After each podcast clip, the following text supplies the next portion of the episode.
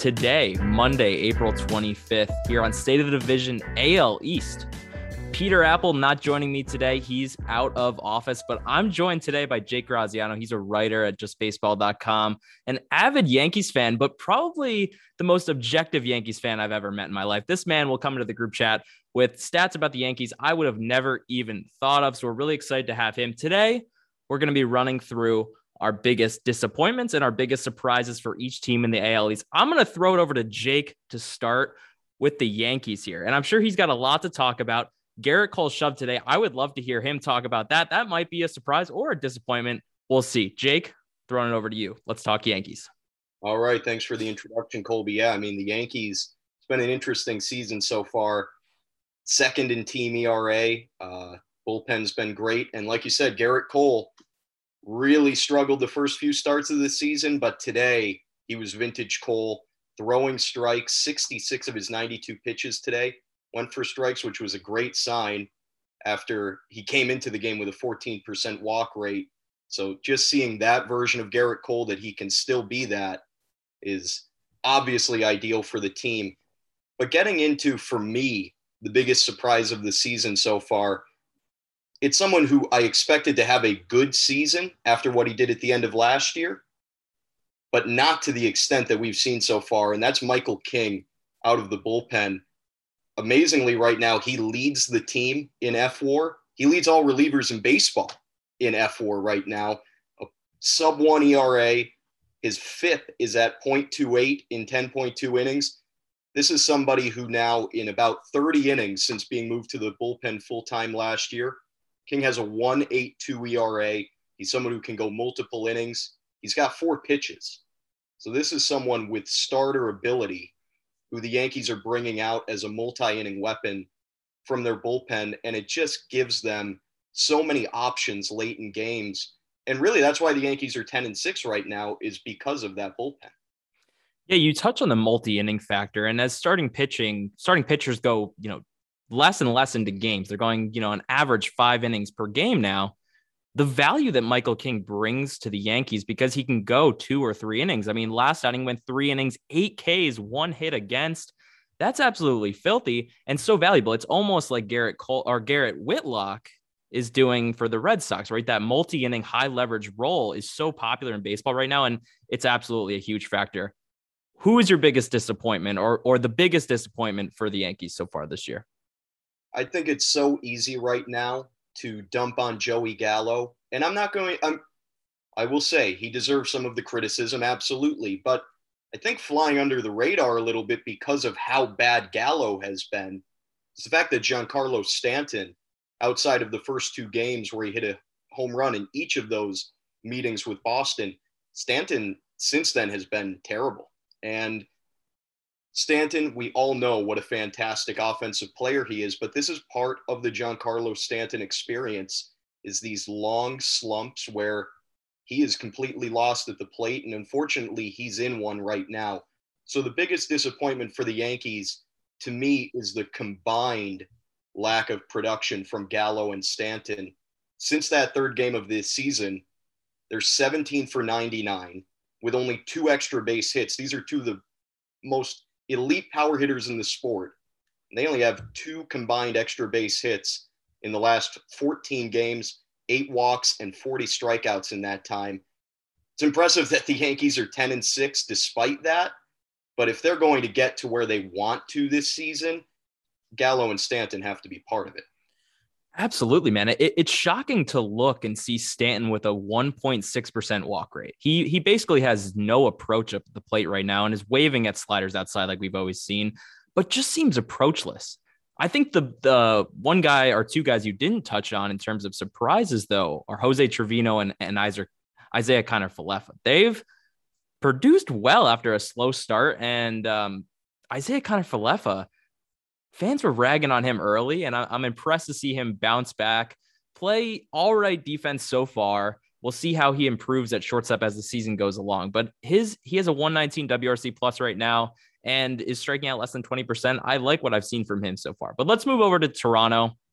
They are right now playing in the tenth inning against the Astros. We don't know the final on that, but right now they sit at ten and five, fifty-nine runs scored, fifty-five runs against for a plus four differential. Jake, who's your biggest surprise for the Blue Jays right now? I think it's a little bit tough to pick a surprise because it feels like everyone who you expect to be great for them has to an extent, except for their biggest disappointment, who we'll get to in a few moments.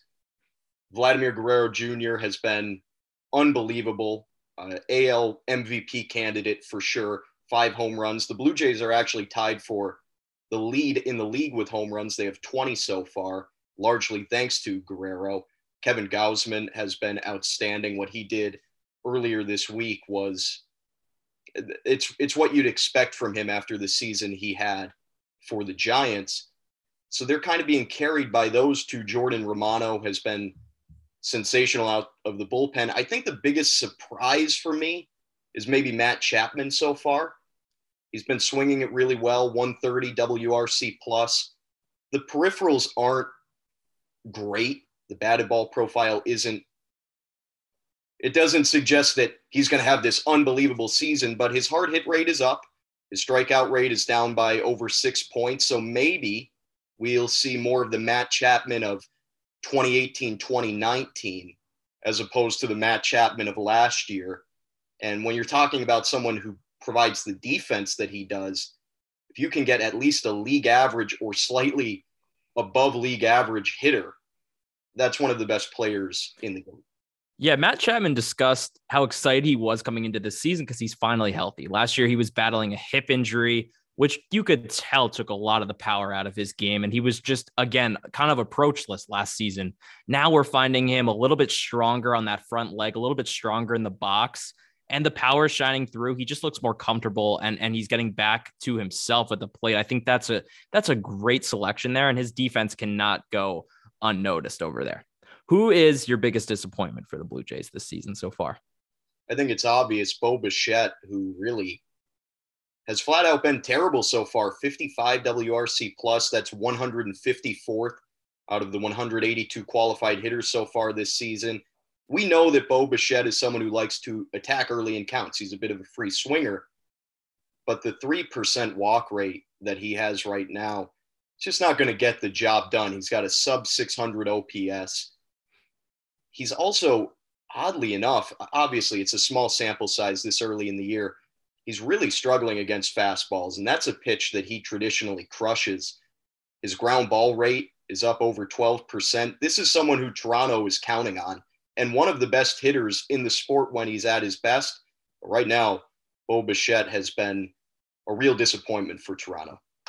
sixty plus plate appearances into the season until he gets his first walk. That doesn't signal, you know, a guy that has a, again, an approach at the plate, or maybe his approach is just swinging at everything. Um, but yeah, I mean, Bo Bichette coming into the season was talked about as being possibly a top five, a top three shortstop in baseball. And he just has not showed that.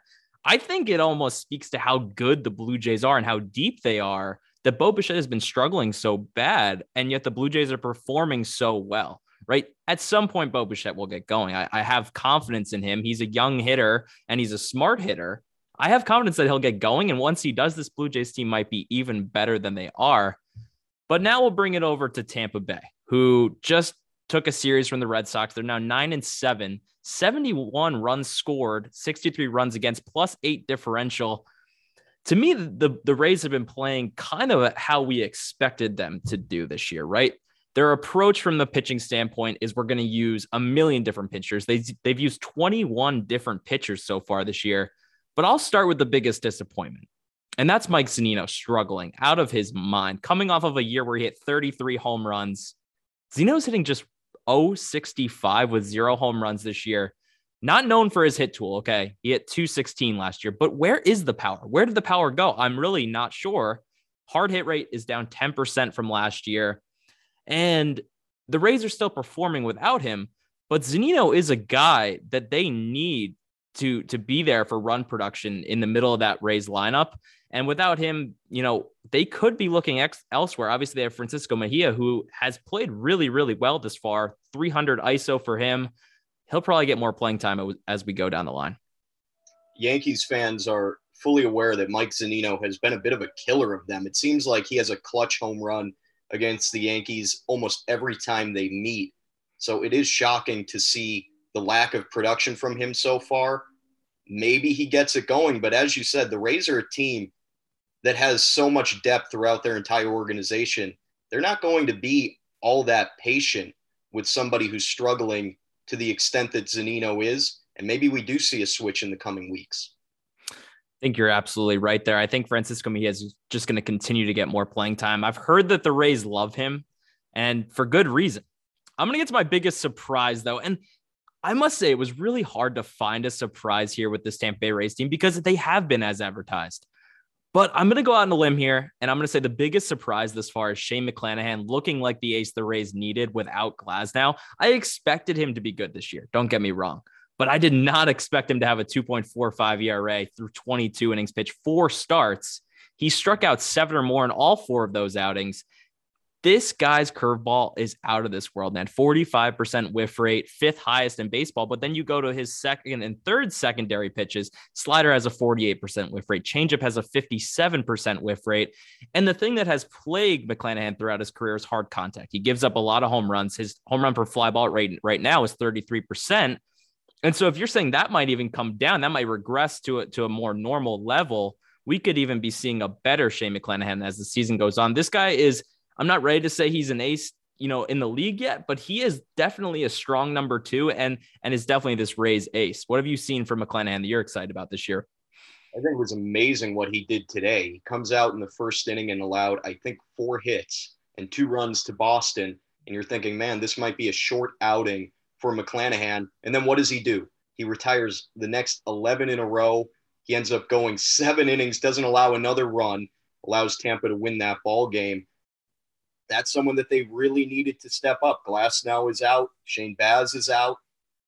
If he can do what he's done so far, that can kind of bridge the gap until those other elite arms come back.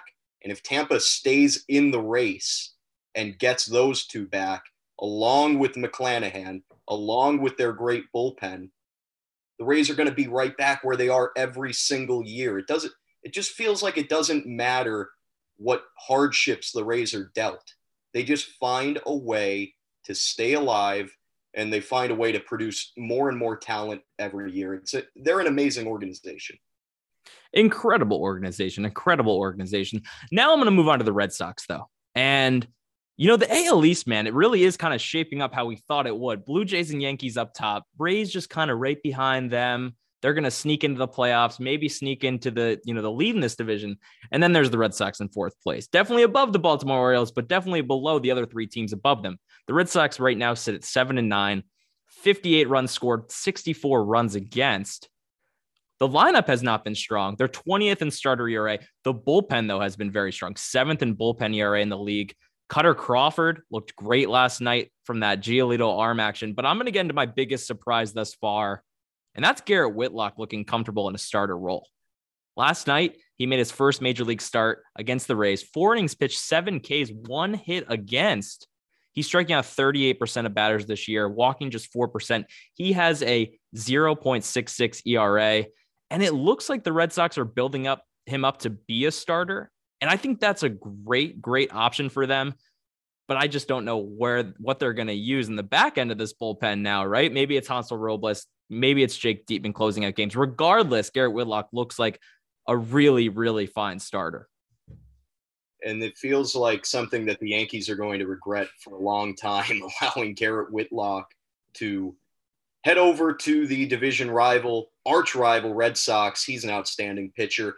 And to me, the most impressive thing is that he's pitched now in three different roles this season. In the first two weeks of the year, he's been used as a bulk reliever behind Rich Hill. He's been used as a closer. Yesterday, he was used as a starter, and he's excelled in all three areas. Garrett Whitlock, that could be the X factor to the Red Sox season, adding him to the rotation, especially again, like the Rays with Glasnow, the Red Sox are waiting for Chris Sale to return from injury. If Whitlock can give them some great innings until Sale is back in the summer, the Red Sox can keep themselves alive as well. Absolutely, man. I'm going to get into the biggest disappointment for the Red Sox this season, and that's the lack of late game heroics, one. Last year, that was all we talked about with the Red Sox. They were coming back from games on command, and that's really what allowed them to, to sweep into the playoffs and then go deep in the playoffs all the way to the A L C S. There hasn't been that this year. This year. They've blown three saves, which is tied for the lead league. The Sox offense ranks twenty-fourth in win probability added, so they're just not getting hits when they need them. They're twenty-third in W R C plus as a team. The lineup just hasn't come together yet. I'm sure it will, but Trevor Story's not hitting. Even Rafael Devers isn't hitting to the level that, you know, he should be. A one sixteen W R C plus is fine, but that's not the one forty to one fifty W R C plus season that we expected to, him to have and possibly be shooting for an M V P caliber season. So it's really just been disappointed to watch this Red Sox lineup just kind of falter once they get behind in games. It's a little bit concerning. I completely agree with you that they will get going. The question is when, and they've got a really tough schedule right now. So if they're not careful, they could dig themselves a deep hole if they don't get going offensively in rather short order. One of the things I noticed when I was looking up the Yankees' struggles hitting with runners in scoring position was that the Red Sox are down there in that same territory with them, around twenty-fifth in the league in W R C plus with runners in scoring position. So that just adds to what you're saying, that the Red Sox are not coming through in the big moments, which is something they've always had a knack for when they've had a special kind of season, twenty thirteen, twenty eighteen, last year. When you think of those Red Sox teams, you think of clutch. So far, they have not been that. They definitely have not been. Jake, I want to finish us up here with the Baltimore Orioles, who sit at six and nine. They've thirty-eight runs scored right now. Not the offensive juggernaut, definitely not. fifty runs against, that's a minus twelve differential. But I actually like what I've seen from the Orioles, and I want you to touch on your biggest surprise thus far for the Orioles. Yeah, I think the Orioles are moving in the right direction. Everyone knows how great their farm system is, arguably the best in all of baseball. So they've got a bright future, and they have some promising signs so far here in the first two weeks of the year, namely their pitching. They were dead last in team E R A in twenty eighteen, twenty nineteen, and last year. Entering today, they've got the sixth best team E R A in all of baseball. That's the obvious choice uh, for the biggest positive for Baltimore. It really, their bullpen has been outstanding. Right now, they've got the best fWAR of all relief units in the in the sport. So the Orioles' bullpen ability to develop some pitching, then you're going to eventually add top prospect Grayson Rodriguez to the mix. They've got a good thing going with their pitching staff, and they're not as far away maybe as they seem. Yeah, it, it doesn't seem like it, right? Jorge Lopez, Dylan Tate, Mike Bauman, all these guys have looked incredible out of that pen this year. And I think the move and what we've seen, right, they traded two relievers to Miami. I think they're going to do the same thing. They're just building these guys up, and then they trade these, these high leverage relievers for prospects, and they just keep building that farm system for two, three years down the line. I... I'm going to finish here on a disappointment for the Orioles, but I don't know if I necessarily have one. I mean, the biggest disappointment, obviously, is their offense. Only thirty-eight runs scored this season. They just haven't been able to get it going at the plate. But Trey Mancini, Ryan Mountcastle, Cedric Mullins, they've been struggling, but I think they've just been getting unlucky, man. All their, their ex-W O B A looks great. Hard hit rates look great. Approaches still look good. It just seems like they're just going to need some balls to fall here in, in you know, the next few weeks. Maybe the Orioles aren't, you know, a bottom three team this year. I really could see the Orioles finishing maybe fifth last in baseball. And that's obviously not the most exciting thing ever, but they have a little bit of excitement once Adley Rutschman comes up as well. So, you know, they're definitely not going to win this division. They're definitely not going to make the playoffs, but they're not going to give you the worst season in all of baseball. And it's tough playing in the American League East. If you're the Orioles, you're chasing four playoff caliber teams. They were in a lesser division. Maybe they could win seventy-ish games. Who knows? But, yeah, those three big bats that you expect so much from, they've struggled so far. But so many Northeast teams have struggled offensively. It's only been two weeks. The weather's been rough in some of these cities. I think things will get better for the Red Sox, the Yankees, the Orioles. I think it'll get better for all of them offensively. It's not time to panic just yet. Cedric Mullins was so good last year. Let's give them a few weeks to get settled. Absolutely, Jake. Absolutely. Such a fun division. I'm glad we get to talk about it. Jake, thank you for joining me today on State of the Division A L East. Such a fun episode, such a fun division. We will catch you guys next week. Enjoy your week. That's it. Thank you.